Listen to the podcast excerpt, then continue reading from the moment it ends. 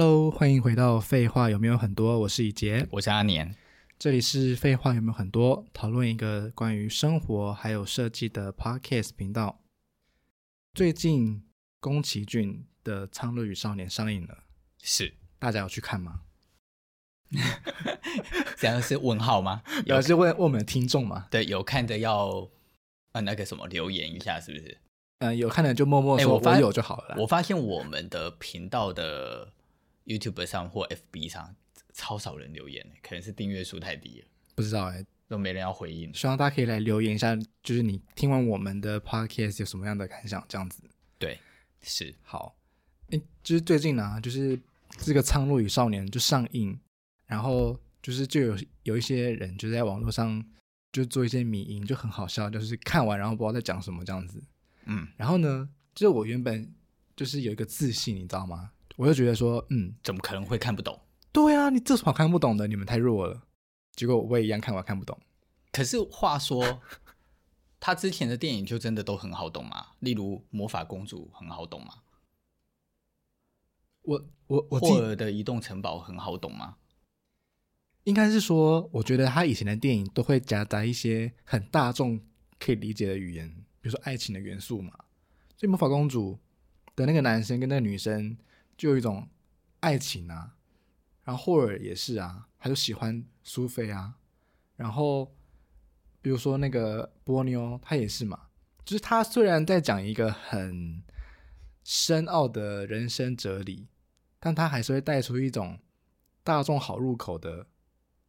一些爱情元素嘛，所以你可能看不懂到底霍尔他想要讲什么，但你看懂哦，苏菲爱上霍尔了这样子，哦、然后两个人终成眷属在一起的，好棒哦，这样子哦，会像那个那个那个呃，天空之城也是嘛，至少就是意思就是说，啊、至少他有用一个小糖衣，然后有、啊、有有微微的一点童话故事感，然后但是用这个童话故事。反正你看不懂，你就当看爱情故事。对啊，你看得懂的，你就去看你背后的意境，这样的意思。嗯，像诶，但以我的角度来讲，我从来没有去思考过宫崎骏的电影会有多么大的哲理。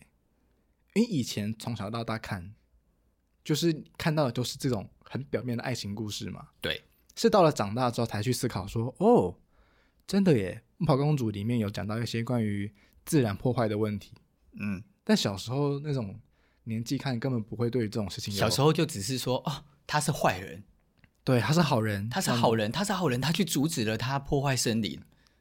对啊，哎，可是你长大了，你就会发现，其实那些所谓的破坏森林的人，他从某一个面看他是坏人，但是他又从另外一个面看，你又不知道该说他是不是坏人。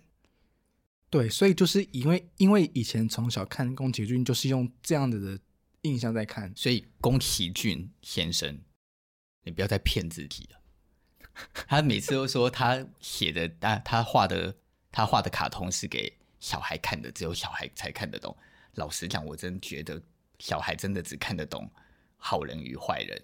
他就小孩只会用二分法看事情。再来就是小孩，他真的只会去看说他喜欢他，哇，他们在一起，哇，他们好啊，他打死坏人啊，好开心。其实没有办法真的理解那么深奥的事，真的不容易，真的没那么容易啦。所以我觉得就是因为以前是这样子看宫崎骏的，所以这一次一进入到这种这么这么深的的一个电影，会突然反应不过来。所以你觉得《苍鹭与少年》是深奥的？而我因为所有的媒体、所有的文字，我真的认为有一有一种已经是 over 了。他。你们这些影评人跟这些写写手们，可以不要这么过分吗？就是我觉得已经到了一个过度猜疑的状态了，嗯，硬要去猜说这个角色代表着什么，那个角色代表着什么，这个符号代表什么，什么这这个就代表着几十年前的什么沙小，那个代表的是反战世界里的什么？我觉得你们会不会有点太累了？你们就是太走火入魔的。我跟你讲，宫崎骏虽然说他的电影。是画给小孩看的，我没有百分百认同。可是我认为他的电影也不是为了给你们过度解读的。我觉得有些事情是要用心去感觉，有些事情是要去感受，而不是、嗯、而不是过度去解读、拆解这些含义。那你写论文呢、啊？嗯，那你要不要来干脆来写个论文？因为我看完之后去，我对于某些地方我真的我也是有疑惑。那我有疑惑，我当然就会想要获得一点点理解。嗯，但是我看到有些影评人他所解释出来的理解的时候，我真的是重新觉得，干太过分了。就是如果宫崎骏真的这样子想事情，那我觉得他做这部卡通做完，你会死掉。对啊，他脑容量直接爆掉，怎么可能这样子活？太累了吧？嗯，好，因为今今天我们想要来谈这个的有一个原因，是因为那时候我我是先看完的，然后你才去看嘛。嗯、然后你在看之前你就问我说：“哎，那你觉得怎么样？”这样子，然后我就是一言难尽的表达，我觉得我看完我看懂了，但是我觉得这个电影好像有。很大一部分要传达给我的某件事情，我还看不懂。剧情本身我懂了，就是剧情是这样安排的。这个男孩哦，先跟大家说一下，我们这部 podcast 是完全的暴雷哦。嗯，其实所以，所以还没看的朋友要要先就是自己消化一下。我们节目从来都没有避雷过啊，就是其实我们从来不在意你有没有被我们爆雷，因为我觉得爆了雷那又怎么样呢？每一个人看一件事情的感受本来就不会一样。OK，好，所以反正无所谓啦。就是你不介意被爆雷的，就请继续听下去。这样，你介意被爆雷的，你还是要听完。其实听完之后，你再去看，你可能会再更有感受一点。为了不要损失流量，一定要这样讲。OK，好好 好，因为我就觉得说，整个剧情小男孩，然后到到那个他妈妈的旧家，然后在那个世界里面得到了这个收获回来的这个人生体悟，我觉得我看懂了。但是我我仍然觉得有一些东西是，还有很大一部分的东西我好像还没看懂，但是我觉得那个才是这部电影的精华。你要稍微，所以，所以我觉得我看不懂。你想不想？你要不要先稍微很快的把这这个剧情稍微讲简单讲一下？好，这个剧情呢，就是在描述一个小男孩，这个小男孩叫做真人，他的妈妈过世了，因为一场火灾。那这件事情造成他在他的人生有一个很大的打击，他才小学，应该是中高年级的一个年龄而已，所以这个打应该就是国小生啊，就是国小生，国小生啊，对。好，那这个打击让他很没有办法去接受他接下来的人生要怎么去过。那这个作为一个起头，然后他因为妈妈过世，他爸爸再呃算是再娶，然后而这个再娶让他回到了他新妈妈的家。去度过他的暑假，然后这个在这个暑假呢，他还是去反思说，到底我的人生要怎么过？我还要活吗？我可以活下去吗？我生活的动力是什么？所以他在那个旧家就遇到了一个类似异世界的地方，在那个异世界开启了他对于这个新生活的一个认知，然后他意识到说自己是为了什么而活，跟动力是什么，然后而因此他从这异世界出来之后，他人生开始不一样的一个故事，这样子，嗯。主要是在描写这个男生的一个心理变化。对，对，好，所以我可以形容得出整个故事的大纲是长这样子。对，但是我就总觉得说，不只只只是这样子，是，好像在这个寓言故事里面，还有很多东西是宫崎骏尝试要表达的，但这部分我觉得我没有接到，所以当时候你在问我说：“哎，那你看完你觉得怎么样啊？”我就觉得我说不上来。哎，结果反而你看完之后，你你自己很有感触嘛？我觉得这一部片，我老实讲，我没有那一些，我没有那一些影评人他们说所表述出来的那么多什么前因后果啊，什么跟二战连结啊那些那么复杂的情绪。可是我觉得啊，我在看完的时候，我觉得我好像变成了一个，在看完的当下我没有这个感觉哦，可是我回家的时候。的过程，我觉得哇，这部片蛮有后坐力的。它莫名的让我会不停的去回想剧情里面的一些小片段，每一个小小的片段会，它它并不是连贯的一起出现在我的脑袋里，而是这些小片段它会碎碎的让我回忆到，回忆到，回忆到，回忆到，回忆到，每一个片段都是碎的哦。但是你在回想那个对话的时候。很奇怪，你心里会有一种觉得我啦，我讲的是我，我觉得跟我在看《灰妖姬物语》有点像，就是在某一些时刻，你会突然觉得我好像有一个同理，我好像对某一件事情产生了一个理解。例如，我还记得我在回家的时候，我就在思考说，为什么真人被霸凌之后，他在河边，他在旁路边，他会捡起一个石头往自己的脑袋砸？你看多少多少的文章影评人就会一直想要去解读这件事。嗯，我认为没什么好解读的，就是当我你知道我在回家的路上，我在想这件事，但是我突然觉得，干，这有什么好解读的？这就是人在情绪的愤怒当中，然后不知道该怎么排排解掉这个情绪的一个临时的动作。嗯，你一定都有过吵架，吵到一个阶段的时候，你不知道你该怎么表达了，你好生气，所以你就拿起一个东西往地上摔。嗯，或者是你在你在心心里内心有一个极大的悲悲伤与愤怒的时候，你突然举起你的手往墙壁打。可能就是一个宣泄情绪的一个动作。这，这种宣泄，你是不是在伤害自己？是。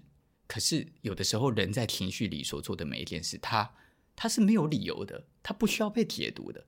你你也可以，但是你可以把它解读读成说，他是一个恶意。我在那个当下，因为我有了一个恶意的情绪，我排解不掉，所以我产生了一个自我行为的动作，而伤害了自己。但拳头撞击墙壁是伤害自己。拿东西损坏物件也是伤害自己，每一种伤害自己的方法那是不一样的。可是当你在某一个情况里没有一个这个出口的时候，你就无法在那个当下排解它。所以我觉得不需要被解读。嗯，再反过来就是我自己的感想是，我觉得这部电影它事实上就是是完全站在一个小孩的立场拍的，小孩的立场拍的意思就是我们完全。都是站在一个真人的视角看到的世界，嗯，所以他所解读的东西就是这个孩子他在过程中解读的。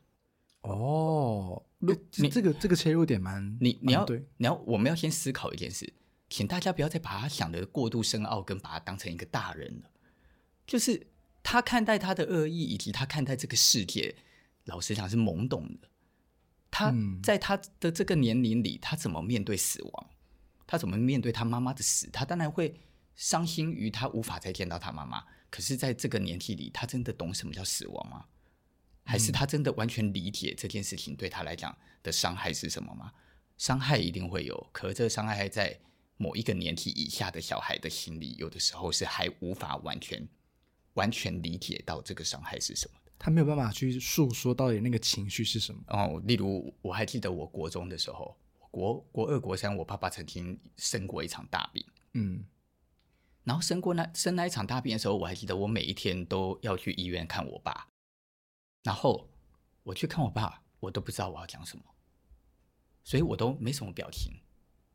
然后我每一次从医院离开回到学校，我依然跟同学打篮球啊，嗯，然后我一样玩啊，然后大家下了课，我就又去看我爸，然后。因为我爸，我爸小时候就是很严肃的人啊，我跟他没有话讲啊。我去看我爸的时候，我不知道我要干嘛。然后我妈妈跟我说，医生说我爸的病很重，很危险，可是我不知道我要做什么反应。嗯，然后结果呢？因为那个时候国中三年级了，哎，好像是三年级了。哦，对，然后就要毕业旅行，我不知道我要怎么反应，然后我就心想说。我跟你讲，那完全都是出自于一种不知道该怎么形容自己的。学校发毕业旅行来，我的心里有一种，我好像不应该去，可是我又很幼稚，我心里又有一种觉得，嗯、可是我有点想要去，嗯，然后所以我就去问我妈说，学校毕业旅行，那我可以去吗？我妈没有怪我，我妈并没有讲什么，我妈只有跟我讲说。可是爸爸现在就是在医院，那我让你去吗？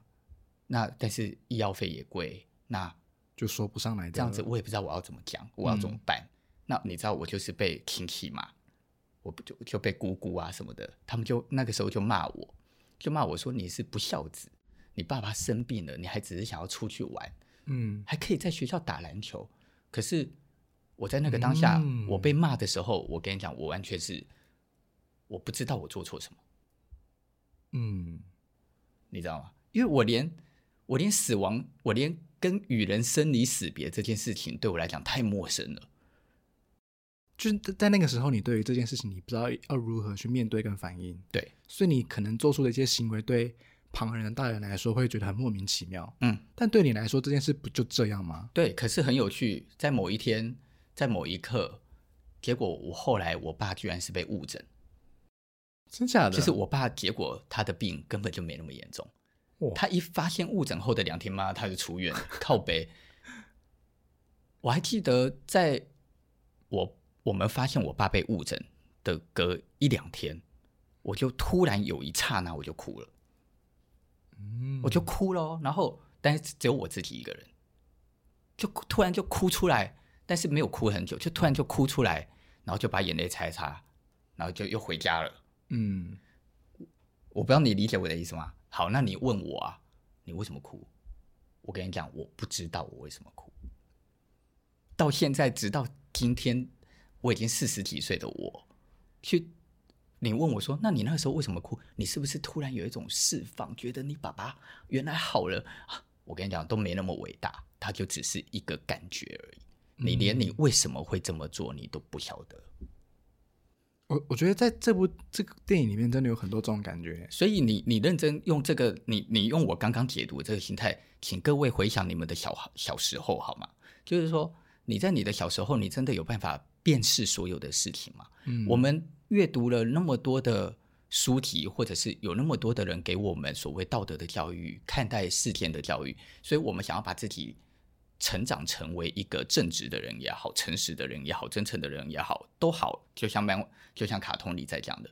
可是我们其实很难理解善恶跟对错，甚或是我们连原来我们的这件事情叫做恶意，我们都很难表达。嗯，我们为什么会去欺负一个人？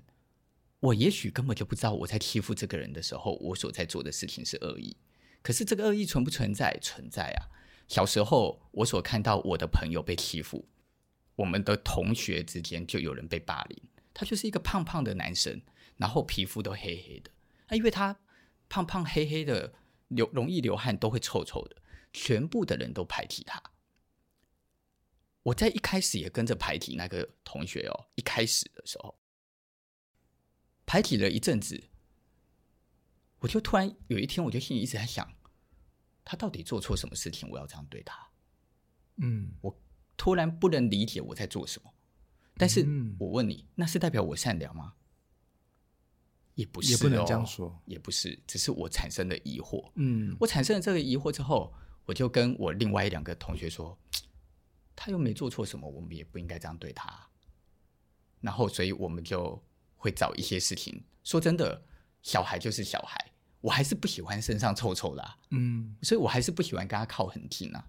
可是我们就会找一点点小小的事情去找他，然后就跟他讲个几句话。我们想让他知道说，我没有那么恶意，我没有想要对你那么坏，嗯。可是我没有办法跟你太靠近，拍摄，因为你真的有点臭，嗯。可是这就是小孩啊。我们有的时候在面对我们的我们的善良，可能需要被教导，可是。我们在面对很多事的时候，我们都在似是而非里度过。嗯，我就像那个时候，你看每一个每一个很多的文章都在讲真人什么讨厌他的后母，我在看的过程完全没有这种感觉。我认为这个人就是不会表达情绪，以及他还无法理解说妈妈的死跟我有了一个新的妈妈，我该怎么对待这个人？我觉得他就只是不知道该怎么办而已。所以当，所以当夏子对他很好，就是牵他上马车，还拉拉他的手，摸他的肚子里的时候，我认为真人并没有讨厌他，他只是不知道该不该接受这一切。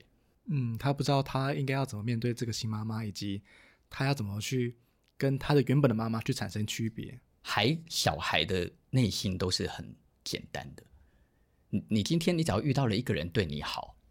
你就很容易接受这个人，嗯，但是你的表面有太多的震惊了，就是我突然要从一个新的环境进入到另外一个环境，我突然要接受一个新的人，他告诉我说：“我是你的妈妈哦，我是你的卡桑。”嗯，你要我怎么突然可以叫你卡桑？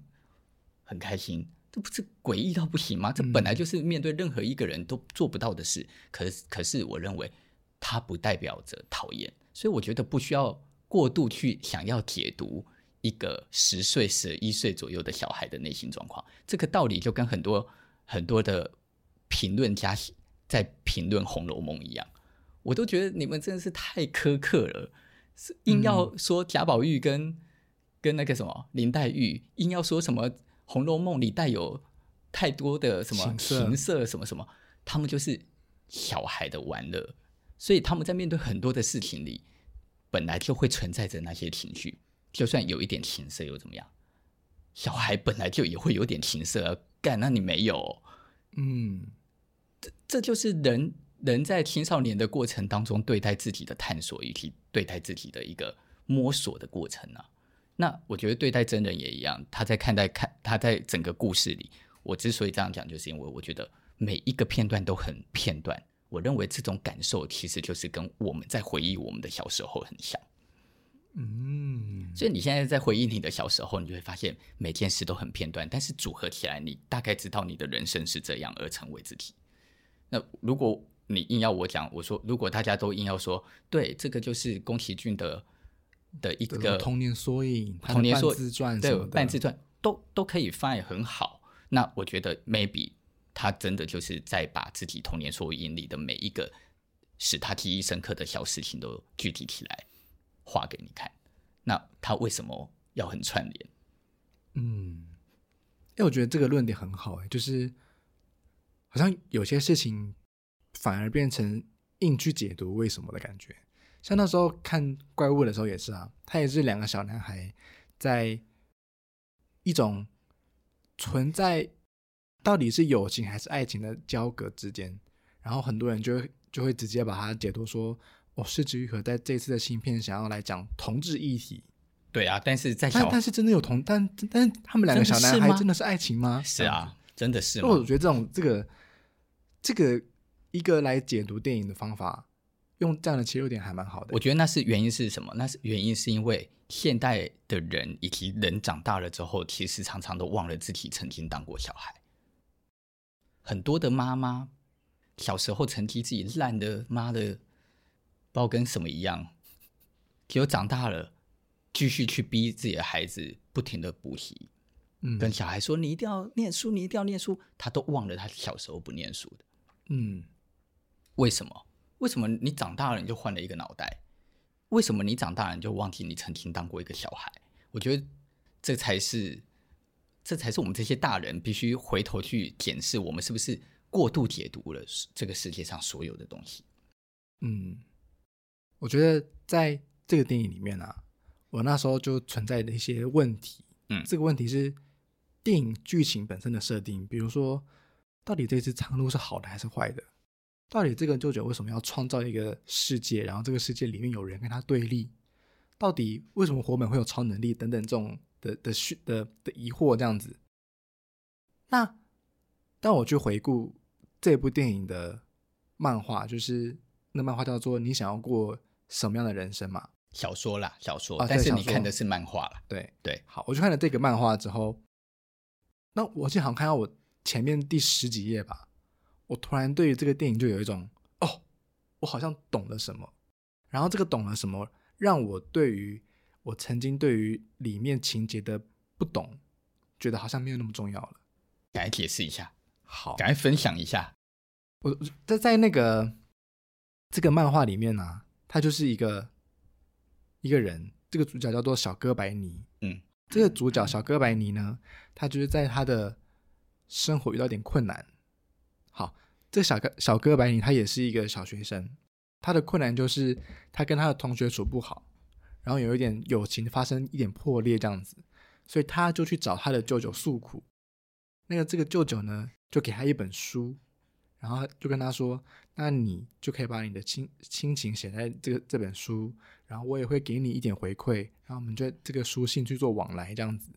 那往来往来到了一个程度之后，这个结局就是。”这本书成为了这个小孩的一个人生皈依。那这个皈依就是告诉这个小男孩说：当我遇到困难，当我遇到人生瓶颈，我可以如何的活下去？好那这个小男孩，这个小哥白尼，他拿到书的这个场景，就很像《苍鹭与少女》那时候，真人拿到他妈妈给他给他，给他这本小说，那本小说，他真人妈妈给他的小说就是这一本。你想活出怎样的人生？对，就是同一本这样子。然后真人看完这本书之后，他就决定去救夏子。对好，他到底是去去救夏子，还是他为什么进去里面？这这也这我我也觉得不重要了。但是这本书给他的人生带来一个转机的起始点。那他开始去，我所以我，我我我觉得我的一个感触就是，他因为这本书，他开始对他的人生有一个转捩点。那这个转捩点是什么？这个转捩点是，我想要对我现在人生做点什么改变，所以他他可能不知道他要改变什么，他可能不知道说我的改变是我要重新修复我跟新妈妈的关系，我要重新修复我跟爸爸的关系，我要重新修复我跟同学的关系，还被霸凌嘛？他可能不知道他要修复什么，他要改变什么，但是那本书给予他一个力量，那个力量是面对自己的生活。所以我觉得，当那我感受到这一点之后，我就觉得说，哦，所以他在这些异世界里面所遭遇的全部，都是他为了要改变他生活所发生的事情。那我就不会把重点放在到底异世界里面发生了什么事情，到底这些片段，比如说妈妈她她的呃夏子怒吼他叫他离开是什么意思？他舅舅的积木是什么意思？他舅舅世界崩塌了是什么意思？我觉得我好像对这种事情我就没有这么 care，嗯，我 care 的就会是到底真人他做了什么改变，他到底到底他的心境是什么？是，这反而变成是我 focus 的点，嗯，所以我觉得就是有点回应到你刚刚说的那种过度解读的感觉，嗯，就是好像对于我来说，宫崎骏到底要用什么样的手法来表达这些事情都不重要，我觉得他想要传达给我的，就是我前面开始讲这件事情。到底你想要活出怎么样的人生？到底你的人生要怎么样的突破一个转捩点？那那我想问你，你在看完你想活出怎样的人生这一部这这这个漫画之后，你觉得这本书带给了你什么？有没有它有没有一个你看完这本书的一个明确的感受？因为其实你刚在前面你讲了一一句，你说他好像。让真人知道怎么样去面对他现在所面对的一切嘛？嗯，所以这个就是你看完那个漫画之后的感想？嗯，是不是？对，可以这么说。嗯，我觉得我看完这个漫画，一个很很清楚的一个方向是，好像这部电影跟这部漫画，它就不是一个很复杂的一件事情。它就是很简单的一个疑问，就像这个漫画的最后，这个作者问大家一句话：哦，所以你看完了这个小男孩的故事，小哥白尼的故事，那你想活出什么样的人生？我觉得好像在这不管是电影也好，小说也好，漫画也好，它就是没有一个要很复杂纠葛讨论这些议题的电影，它就只是想要回馈给你一个问题是：哦，那你呢？你想要活出什么样的人生？那这些电影对我来讲，它就只是一个手法而已。就宫崎骏嘛，他就是很天马行空啊，很有想象啊，他的世界很充满惊喜啊、惊奇啊，这样子，的手法表现这件事情，我我觉得我是这样子，我懂。但是我，我觉得，我觉得你的这个解读，嗯、我自己觉得蛮好的。嗯，就是他他，因为你要变成什么样的人，事实上，我把各种可能都给了你，但是给了你之后，最后的选择还是你啊。嗯，但是我把这些可能讲给你听，我把我的，我觉我觉得小哥白尼的舅舅，嗯，他很有人生的智慧，他他不会去告诉小哥白尼说，哎，这件事情哪一个才叫对，哪一个才才叫错？我觉得他没有，嗯、可是他又隐含的告诉你，那你选择善良吗？还是你选择勇敢吗？那你要不要想想，如果你觉得你想善，你想善良？你会怎么做？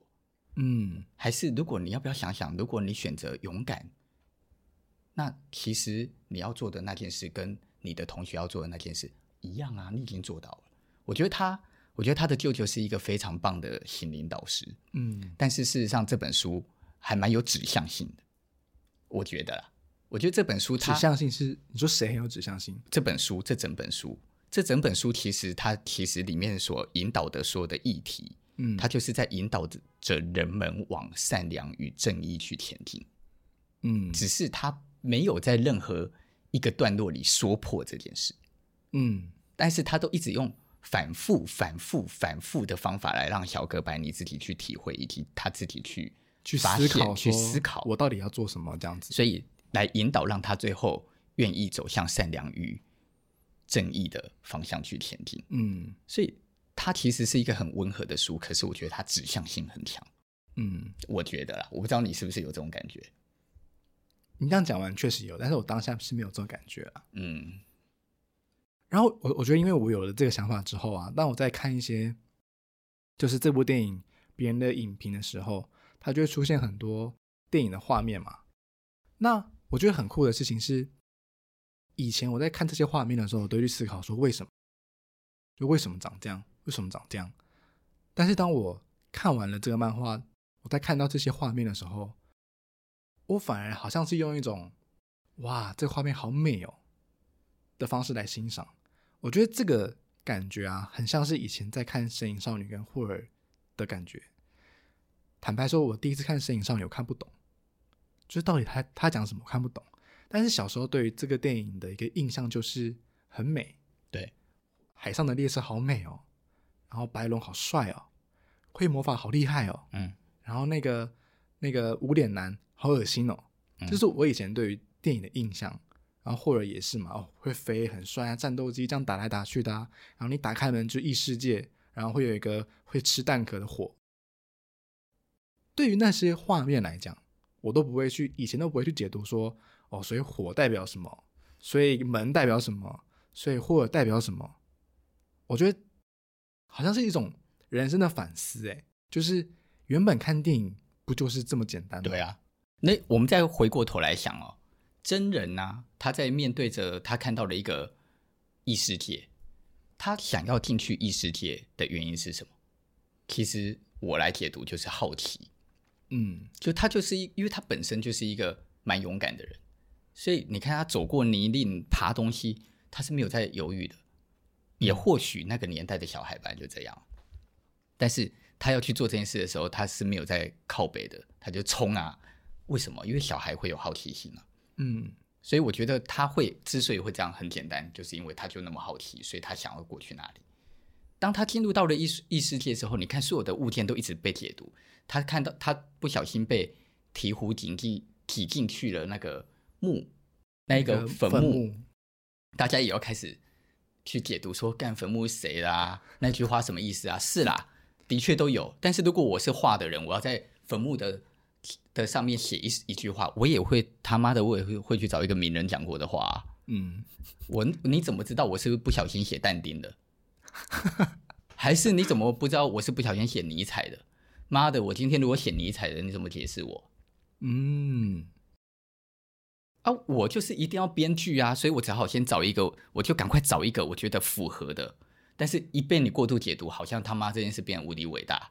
那我、嗯、我每剪十秒，这这还蛮好笑的。对啊，那我每剪我每剪十秒，你们就要把它解读成一个故事，那还累累死了。嗯，可是对于我们再讲回来，那真人看到那个上面写，难道他心里会觉得啊，但丁写的？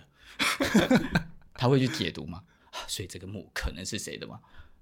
对于孩子，他看到这件事，他只知道说：“嗯，怎么有这个地方？嗯，怎么写这样？干，鵜鹕要吃我啊！我好害怕。”就有人有人救我的时候，我认出了他。哦，你是屋子阿姨。嗯，人生不就是这样吗？再返回来，再返回来，其实你就是已经进到异世界了。嗯，我我认为我看过另外一个影评所讲的某一个东西，哎，我倒有一点点微微的认同。嗯，他在形容说，他在形容说，当他从进入异世界之后，好像其实他就像是一个梦境。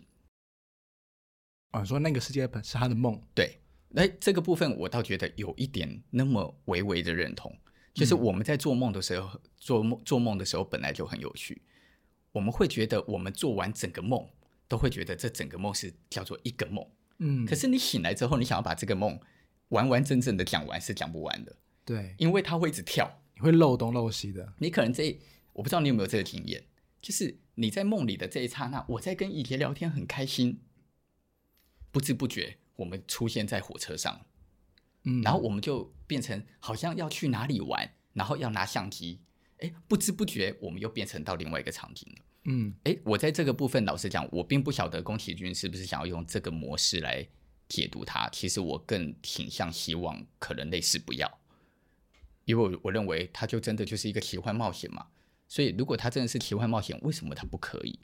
嗯、那但是我认为，如果这个叙事的本身，它是宫崎骏对于自己童年的一些回忆，他把这个回忆用比较魔幻的手法来呈现的话，那这些东西它就会变成我刚开始讲的，人对于自己的童年的回忆，它本来也就是碎片，它本来就也、嗯、本来就也会是一段一段的。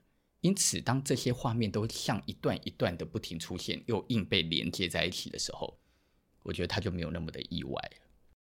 我觉得片段感这件事情确实是在整个电影一直有的感觉。对，就是我还见到在在异世界的时候，他都一直没有好好解释什么是什么，什么是什么，到底那个塔是什么，到底屋子阿姨住哪里，到底他们靠什么吃饭？没错，他就是都是很片段的。对啊，所以你这样一讲，我觉得哦，确实哎。他整个是用很拼接的方法在讲这个故事。我觉得从另外一个面向来看，我们何不去思考，当他进入了下界之后所看到所有的事情，事实上就是在他在反射他内心对待所有事件的感受了。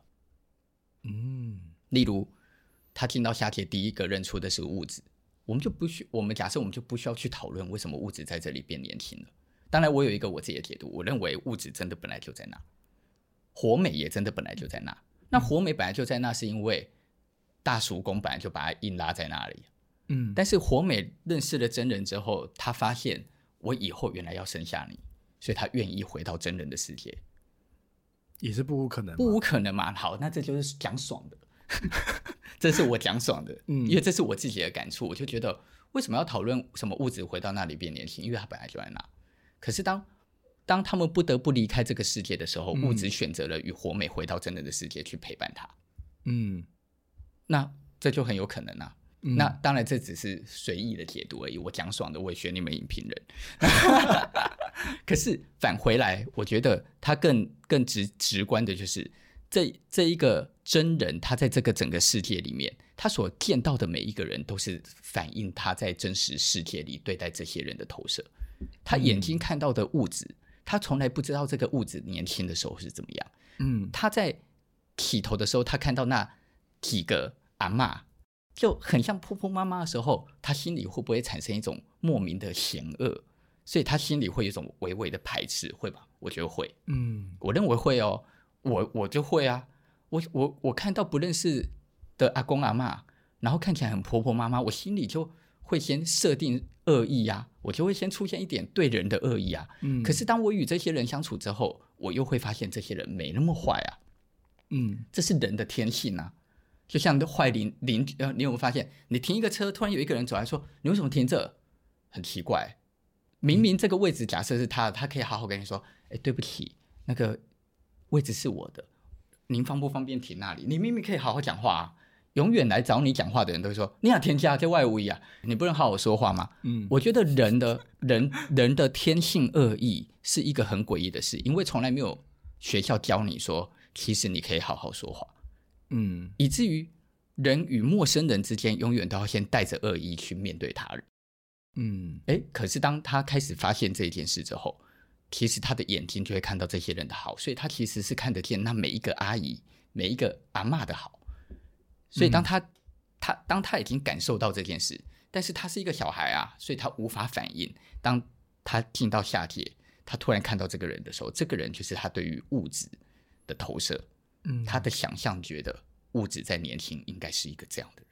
嗯，我觉得在看这个电影的时候啊，事后一直不断回想的时候，我都会去思考说，这个小男孩的心境是什么样的心境。像以前大家都会说，比如说像可能有有生小孩的人，然后小孩没有很大，可能才小学或者是幼稚园，你可能做了一件事情，然后你就会说，大人可能就会说啊，小孩不懂啦，对，或者说啊，他不知道啦这样子。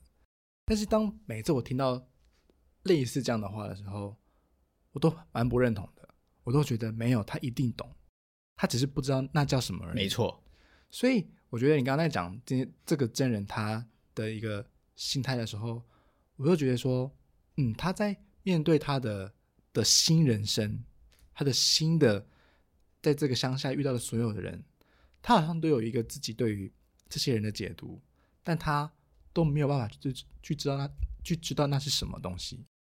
但是他又不是真的不知道哦，对，他又不是真的不知道。我觉得有有几个片段让我的印象超深刻，深刻到我看完到现在都会一直想到的。嗯，一个片段就是他要下去救夏子的时候，他进到那一个地方，然后他去找夏子，然后他跟他说：“我来救你了，我要来带你走。”然后就夏子看到他的眼神其实不是恶意的，夏子看到他是惊恐的。嗯，他觉得你怎么可以来这个地方？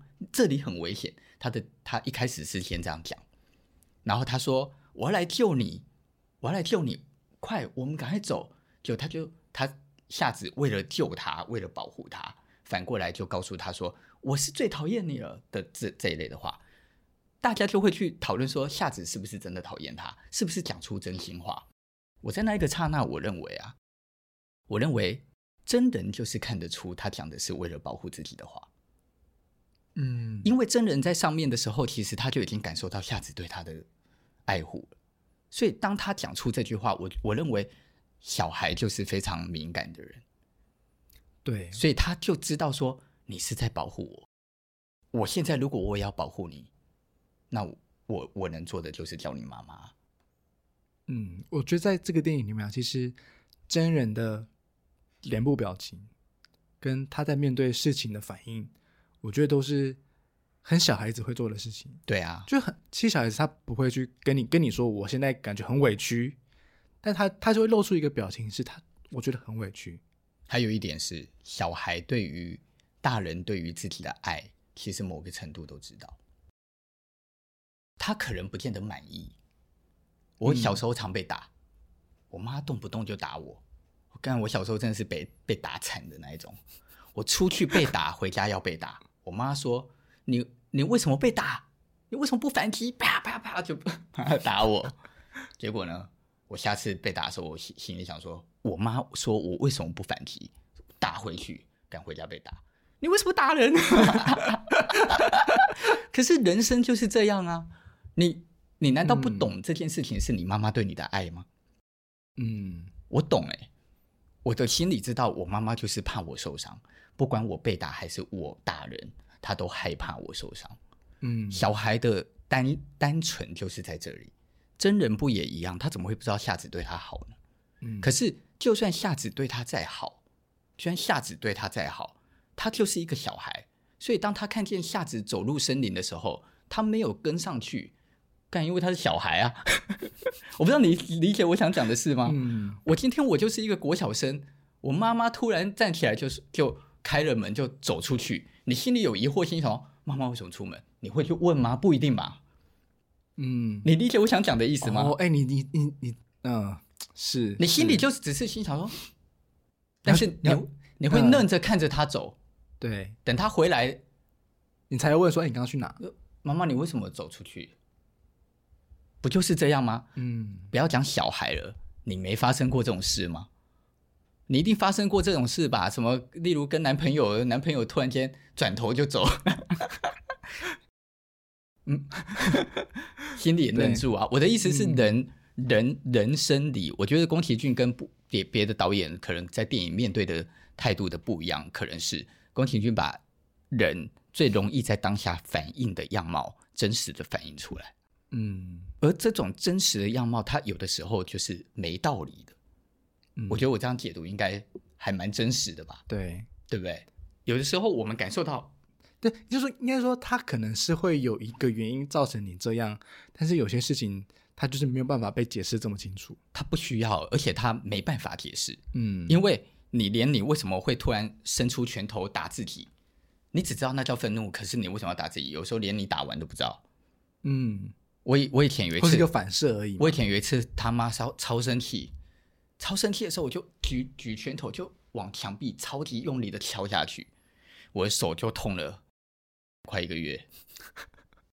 我每一次回想那一天，我的冲动跟我的生气为什么会举起拳头打墙壁，嗯，我都想不起来为什么我需要打墙壁。嗯，可是这不就是人吗？所以人才会犯错，人才会在讲话的时候不小心说出难听的话。说到这个，我觉得其实我们讲讲回一开始，就是我看不懂这部电影，其实有一个很大的原因，就是因为他电影的海报不是是那只苍呃苍鹭吗？然后他电影海报不是画的蛮帅的，所以当我一去一去电影院看的时候，发现他长得那么丑，我是超级出戏的，我就觉得说怎么长那么丑这样子。所以这件事让我有点出戏，然后会让我开始去怀疑说，到底到底你你你你你你是来干嘛的？你是来帮真人的，还是你是来害他的？这样子，我觉得你刚刚这样讲完呢、我就觉得说，嗯，他都有，他好像又说谎，他又想要帮真人，这感觉就好像是我们人的自己的矛盾一样，就是有时候我明明已经决定要做某一件事情了，但是因为看到了这个人的反应，看到了这个人的一些情绪，你就会。不忍心，或是你就会反悔，然后你想要帮他，但你可能是跟他站反边的，所以我觉得这个苍鹭这个角色啊，他好像又是一种隐喻的感觉，一种隐喻出这种人生的一种，哎，所以你要选哪一边？所以你你想要做什么样的决定？你要帮吗？你要害他吗？这样子，我觉得那是人对于苍鹭的恶意。我觉得宫崎骏塑造了一个丑陋的角色，来让人产生对他的恶意。哦，他如果他本来就在谈恶意这件事，嗯，他就塑造了一个角色，让你产生对他有恶意，后来才再来发现，原来苍鹭没有那么坏，嗯，今天苍鹭妈走出来就跟白龙一样帅，那你就从心里就觉得他一定是好人啊，你怎么会对他产生恶意？哦，可是你这也是哎、欸，对啊，可是今天当你就是让苍鹭先长得像一个坏人，然后一直用一种邪笑的声音，嗯、然后你要不要跟我来啊？之类的，我觉得。他会引引导人们在看这个电影的时候产生疑惑，哎，他帮助你反思嘛？因为整整部电影一直在提醒你，为什么我们人要对别人产生恶意呢？那恶意这两个字又为什么是为什么是这部电影的主轴？因为在你想活出怎样的人生的这一部小说里面，它其实有很多的单元在谈的都是都是无形的恶意。例如，比较，嗯，啊、呃，你为什么你交朋友不是以一个人的品格跟人格来选择朋友，而是选择的是他的家世与背景来选择朋友？嗯、这个恶意是很微妙的。以及你为什么选择是成绩好的人当朋友？你为什么会选择去欺负人，而不是保护人？我觉得在这一本小说里谈的很多的事情的正反的利益的例子里，它其实就都是在谈论一一件事情，就是你用着什么样的眼光看哪一类的事，你就会选择出一个不一样的决定。但是你今天到了《苍鹭与与少年》，你在看待苍鹭这一个角色，也是啊，他他他等于是被大叔大舅公告诉来交办给他说，你去帮我引诱。真人进来，对，这是我的解读。我认为，因因为他希望有一个接班者，所以他想要借由他来引诱他。嗯，那苍鹭拍谁啊？苍苍鹭就是一个油条心机重的老人呐、啊。嗯，他如果好好来跟他，如果长着那个样子，好好来跟真人说，我需要带你进去，我们有重要的任务要做。哎，这部戏反而突然间他妈没有戏剧性了。嗯，所以我觉得有些事情的设定，他是故意的，他故意要塑造一个反向的角色。这样讲蛮对的。对，他故意要塑塑造一个反向角色来让你拨开他。所以，嗯，当苍呃第二点哦，第二个部分是苍鹭它在进入到异世界，其实它是一个开始真实面对自我的过程。他在那之前，他的喜怒哀乐我们是看不出来的。妈后妈也对你不错，脸那么臭。大家煮饭给你吃，他说不好吃，嗯，可是他心里是恶意的吗？未必。但是当他开始看完了他妈妈送他的那本书之后，我们先不谈他得到的启发是什么。那你现在说谁？真人？真人？OK，真人。我们先不谈真人看完他妈妈送他的书，他的启发是什么？嗯。可是我认为他在看完这本书的时候，他的心里的第一个念头一定是：我妈妈希望我做出更好的决定。嗯。可是什么是更好？我很爱我的妈妈，所以当所以我妈妈留了这本书给我，我希望我也可以成为。让她觉得期待的那个孩子，嗯，所以，所以当他走出去，他问说：“哎，发生什么事？哎，下次自己走进去了。”我觉得从那一刻开始，他的心里开始做的事情都是：我希望我可以选择做出更好的决定，嗯，而这个决定不是用我的恶意来看待任何人，反过来，我是否可以用我的善意来看待任何的人？我觉得从这里开始，你就发现这个人的改变。所以从他进入到下界开始，他面对每一个人，你有发现吗？都很真诚。哎，例如他面对物质的时候，他很清楚的就会告诉物质说：“你是物质阿姨啊，这个很很好吃。”然后很很很认真的帮忙。晚上的时候，他突然会对这些木偶们说晚安。这是他在原本的世界里，在还没看过那本书的时候，他表达不出来的事。嗯，一样，他在面对鹈鹕的死亡，火美为了救哇啦哇啦，然后烧死了一些鹈鹕。在这个过程中，只我们先用物质的立场来讲鹈鹕的事，你觉不觉得鹈鹕是一个混账？嗯，我们就会不知不觉的被剧情与以及文字带领来认为他是混账。请不要忘记，这个时候我们是带有恶意的。嗯。但是当鹈鹕告诉了他说：“我们是不小心被带进来的，可是我们带进来之后，这里的鱼都太大了，我们吃不了，我们快要饿死了，所以我们只好吃哇啦哇啦。”然后说完他就死了。嗯，这一段也是让我一直在脑海都常常一直浮出来的片段。真人的选择就是去挖一个洞，好好埋葬他。嗯，他知道这一切在人生里。的每一个人，在某些时候，他就是不得已。嗯，你之所以会作恶，或者是你之所以会面对这个情况，有的时候并不是，并不见得是因为你真的恶，他可能是有很多的背后原因的，造成你必须作恶。嗯，我曾我以前曾经听过一个类似宗教的人，嗯、或者是身心灵的一个老师。他曾经讲过一句话，我我必须讲，也是让我很震撼哦。他说：“他说这个世界的每一个生命，在进来这个生命之前，他就已经有了一个预设，希望自己成为什么样子的故事与人。所以你的角色在你出生之前，你可能自己都已经知道你要扮演这个角色了，然后先做好设定，你再来，你才来的。那我就我记得那时候我就说，那为什么有人要选坏人呢？嗯。”结果那一个老师他就讲了一句话说：“你以为当坏人很容易吗？就是如果没有这些坏人，你又怎么知？你又他又怎么真的能够度化某些的好人？哎，虽然听起来有点诡异，但是你认真思考的时候，你认真放一点心态进去想，也是啊。这些坏人的存在，他难道不苦吗？” 他他真他真的扮演这个角色的时候，他可能也很苦啊。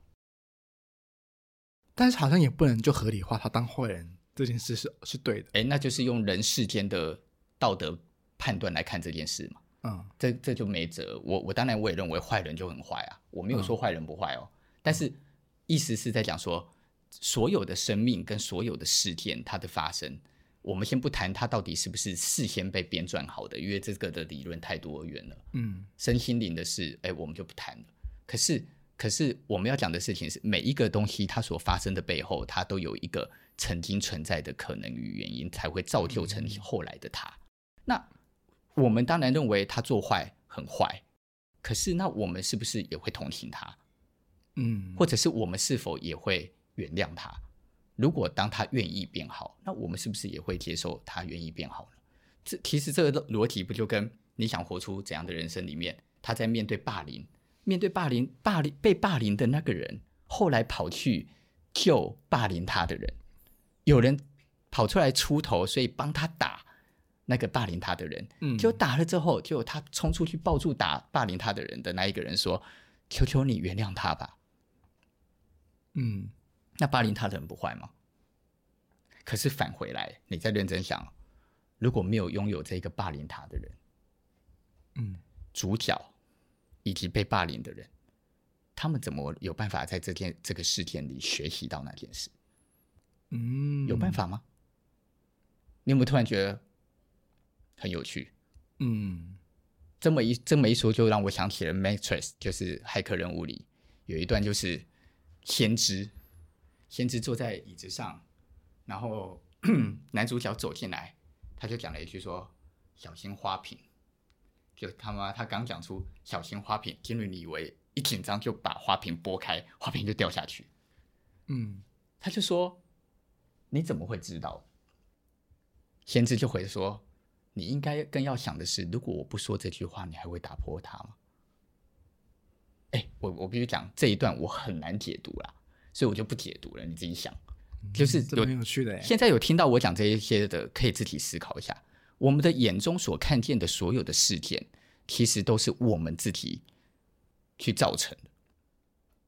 我，所以我看你，我认为你是恶意还是善意，是我解读的。所以，例如从刚刚的一个钟头以内，我说我认为真人看到的夏子对他的很凶是善意，可有人就说是恶意啊。嗯，为什么我的眼睛看见善意？那一样，为什么我看见真人面对他的后母那种腼腆的样子，然后他不知所措？有的人就会解读他是恶意，嗯、说他讨厌后母。我从头到尾都没有感觉到真人在讨厌后母，嗯、所以最终来看是你怎么塑造这个世界。这样听起来这很悬，开开始变得很很悬的一部电影，哎，有吗？我觉得很真实啊，我觉得就是很真实啊，嗯、因为我们应该说，我觉得它好像反映出了一种。人的多面相，就是事实上是，就是我是一个拥有愤怒的人的同时，我也拥有喜乐，没错。然后我拥有悲观的同时，我也有盼望。然后我我我善良，可是我有恶意，这没辙。嗯，你你在，所以我觉得整部电影不停的都在涵盖这件事，包含他在讲鹦鹉，我们看到那一大群的鹦鹉，其实不就是我们人的世界吗？在酒吧喝酒，想办法找食物，饿了想要杀猪来吃，抓了猪就希望把它炖成一锅肉。鹦鹉抓了人也不不是只是想人把人变成食物炖成一锅肉吗？嗯，那你凭什么说它是恶意？你凭什么觉得鹦鹉贪婪？嗯，因为你我们在人世里，我们现在所做的事，我们喝这个啤酒，我们吃那一顿肉，我们做的事也是一样的恶意啊。嗯，那你为什么就觉得鹦鹉叫恶意？人家也只是为了生活跟活着啊，多面向的一个的一个的一个人生。是啊，而那些鹦鹉在他们的世界里，他们也安居乐业啊，他们彼此之间也很愉快啊，他们拥有他的自己的世界啊。嗯，可是之所以这个世界无法平衡，不不去谈那些玄妙的什么题目，靠北三小的。这个世界之所以无法平衡的原因，是因为这个大舅公他的内心太想要创造纯真无瑕的世界。嗯，可是会嗯会会怎样吗？可是当这个世界真正纯真无瑕的时候，它就不平衡。所以拍谁你是不可能创造出来。当这个世界纯真无瑕的时候，它就不平衡了。我不知道你有没有听懂这件事。佛教里面在谈，佛教里面就在谈说，当你顿悟了，以及当你理解了人世的一切，就是当你开悟了之后，你就没有七情六欲了，你就进入一了了一个空的状态，无，的境界，空。哦，空。空不是无，无是什么都没有，空是空。啊，这太复杂了，这以后我们再再聊。好，你就进入一个空的境界，可是当你进入到空，你就会。没有情绪，嗯，因为你不会对任何事情产生过多的情感，嗯，你也不会对任何的事件产生恶意，嗯，你也不会再讨厌人了，嗯，这这个就是最平衡的状态。嗯，这个就是最平衡的状态。可是，所以能够达成这个目标的人才才能够成佛嘛。啊、哦，可是他成佛了，哎，问题又来了。他成佛了，我我们能够成佛很棒，因为我们就可以摆脱六道的轮回。嗯，哎，可是《辉耀姬物语》里面的辉耀姬，他本来就是神。嗯，当他是神的时候，他穿着雨衣的时候，他就是成为跟佛一样，对于七情六欲很少的人。嗯，他之所以被贬到凡间，是因为他被惩罚。嗯，他每一次听到地球的歌声，他心里就会产生情感的波动。嗯，所以他被惩罚说：“那我把你贬到凡间。”所以他就被贬到凡间来当人。可当他要走的时候，他讲了一段话，他说：“他说我不想要再回去过没有感受的日子。”嗯，这个时候他在批判所谓的佛这件事，开悟与成佛的人，嗯，说。你没有情感，你对一切你都是完全的平静，你没有那个，所以你一切都平衡。可是这个人作为一个人，作为一个生物，如果我没有七情六欲，我怎么可以感受到快乐？我怎么可以感受到快乐？那我就无法感受到快乐啦。可以从苍鹭与少年延伸到佛，还蛮还蛮厉害的。但是你觉得有没有道理的？嗯，好，然后所以他他最后他还是回去了，可是。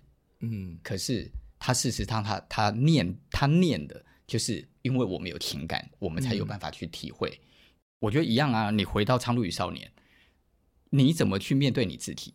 你其实你在面对你自己的过程里，你所看见的所有的东西都是悲欢喜乐，都是好的事、坏的事，一直不停的重叠跟交付。你会产生对别人的恶意，但是你会在对产生别别人的恶意里，发现别人的善良，而更喜欢这个人。嗯，那这些事情，它就是我们在人生里不停、不停、不停的循环。哦，你这蛮厉害的，可以从《苍鹭与少年》扯到这么多事情。好，听起来很虎烂吗？是不会虎烂，真的蛮厉害的。好，那最后你要不要？哎，我倒想听，因为你从头到尾都没有讲一件事情。你看，我刚刚讲了两三个片段，是我在卡通里让我超比较有撞击力的。嗯，你呢？片段呢、哦？我想一下哦，我觉得我好像没有一个特别让我觉得很精彩的片段，或是很流连的片段。我觉得能够在记忆里面回想到的，都会是真人在面对很多事情的表情。原因是因为我觉得，在我的小时候，我也很常不会把我的那个情绪讲出来，跟我也不知道怎么去讲那个情绪。所以我很常都是用一种肢体语言来表达我对这件事的看法。例如嘞，比如说像他在面对他自己拿石头砸自己的头，然后他爸爸不是冲回来看他吗？那那一幕就是他没有看他爸，他就是侧着睡，但是他的脸部表情就好像传递出一种我想要你关心我，但是我不想要明讲，我可能害羞，我可能害臊。我可能又不好意思，怎什么的之类的。对，他的这个他的这个动作会让我产生一种联想跟共鸣，又或者是比如说他在看到他的新妈妈的那个表情，他当下是没有反应的。对，但是他他真的没反应吗？他可能是心里是波涛汹涌的。对啊，然后包含包含我看到他的这个表情，会想到我以前在小的时候的一种情绪处理。所以，我的小时候也是很少，应该是很少大哭或大大大乐的那种，就是比较隐晦型的人。你好像现在也是啊，好像也是吗？就是你现在，对，我认识的你，我觉得，我觉得你好像你跟大家的那个很愉快的聊天，感觉都很像被计划过。我现在要去做一个跟大家很愉快的聊天，好，冲啊！我有的时候会有这种感受，真的假的？或者是我现在必须当一个太太假了吧？我现在必须当一个冷静的人，然后你就会变冷静的人。我觉得你给我有一点这种这样子，就是你会面对事情来决定我在这个当下我要变成一个什么。哦，会这个这个会这个会对，对啊。但是 OK，我觉得我很少大大就是很少大喜，很少大悲这样子。那开悟了。所以像像其实我现在在看我的的侄女的时候，就是他们的一些脸部表情，就他他他可能很委屈，但他可能没有讲哦，我我超委屈的这样子，他可能就有一个啊 的一个叹气声，或是一个表表情，你就知道说哦，他里面一定是五味交陈这样子。嗯，所以呢，我觉得当我在看到真人的表情的时候，我觉得那是一种一个小男孩在面对自己情绪还没有很完整，然后又不知道如何表达的一种表现手法的那那个样子，我觉得还蛮还蛮吸引人的。是，或许可能也正是因为这一点，所以连接到我在看很多文艺片或是很多日本片的时候，他们或是好就柿子鱼好了，那些小男孩们。或他的角色们那种很隐晦的演法，很隐晦的一些表达情绪的方法，为什么会特别吸引我？我觉得也很有可能就是因为我本身就是这种人，就我可能不会很直白的跟你说我现在超不爽的，我可能不会这样子，但是我可能就会说，嗯，还好啦，对啊，就还好这样子的那种一种很委婉到不行的情绪表达，嗯，这样子。所以我觉得，嗯，这这部戏吸引我的东西会是这件事情，反而不会是片段，嗯，这样子，懂。就包含连接到我刚刚讲的那个这个男孩，他小哥白尼，他拿到这本书之后，他的人生开始有一些一些想法跟冲击。对，他的那个当下也不是说，好像他整个豁然开朗了，或他整个人就好像顿悟了什么，或者像真人，他好像也没有顿悟了什么。他就是默默的，也没有微笑哦。他就是，哦，好，那我要去做什么事情？但是你就会感觉到这个人他变了，他他的心里有一种东西变了，没错。但是他没有让你，他没有直说我变了，他也没有用笑容表达我变了，他就是一个平淡的脸，平淡的表情，很淡的眼神去做后面那些事情，这样子。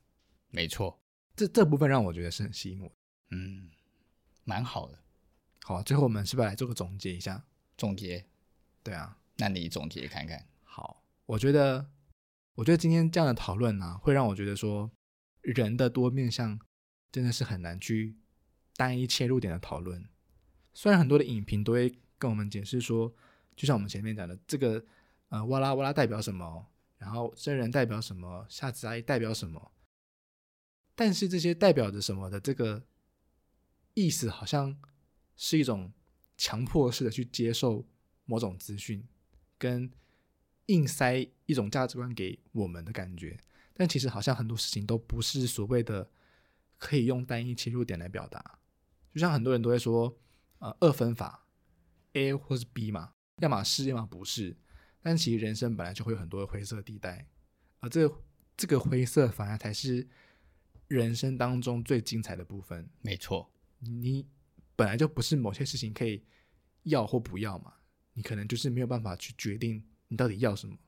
比如说，你可能到底是要分手好还是不分手好，要结婚还是还是要离婚什么等等，这种很人生的二分法的选择，本来就不是所有的事情都有解答。没错。但是在这个多面向的人生里面，我觉得当你拿到那本书，你想要过怎样的人生，它也不是去告诉你说。所以你就要干嘛？就像那个舅舅，他也没有跟小哥白尼说，所以你要干嘛？他反而是引导你说，那你要做什么？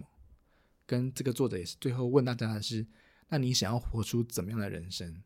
我觉得在那个灰色地带，大家如何去选择自己要的是是什么，跟去选择自己想要的是什么，这才反而是可能是宫崎骏想要在他的这部电影想要传达给我们的一件事。我觉得你结论下的蛮好的，谢谢，赞。好，那我们就下次见喽，拜拜。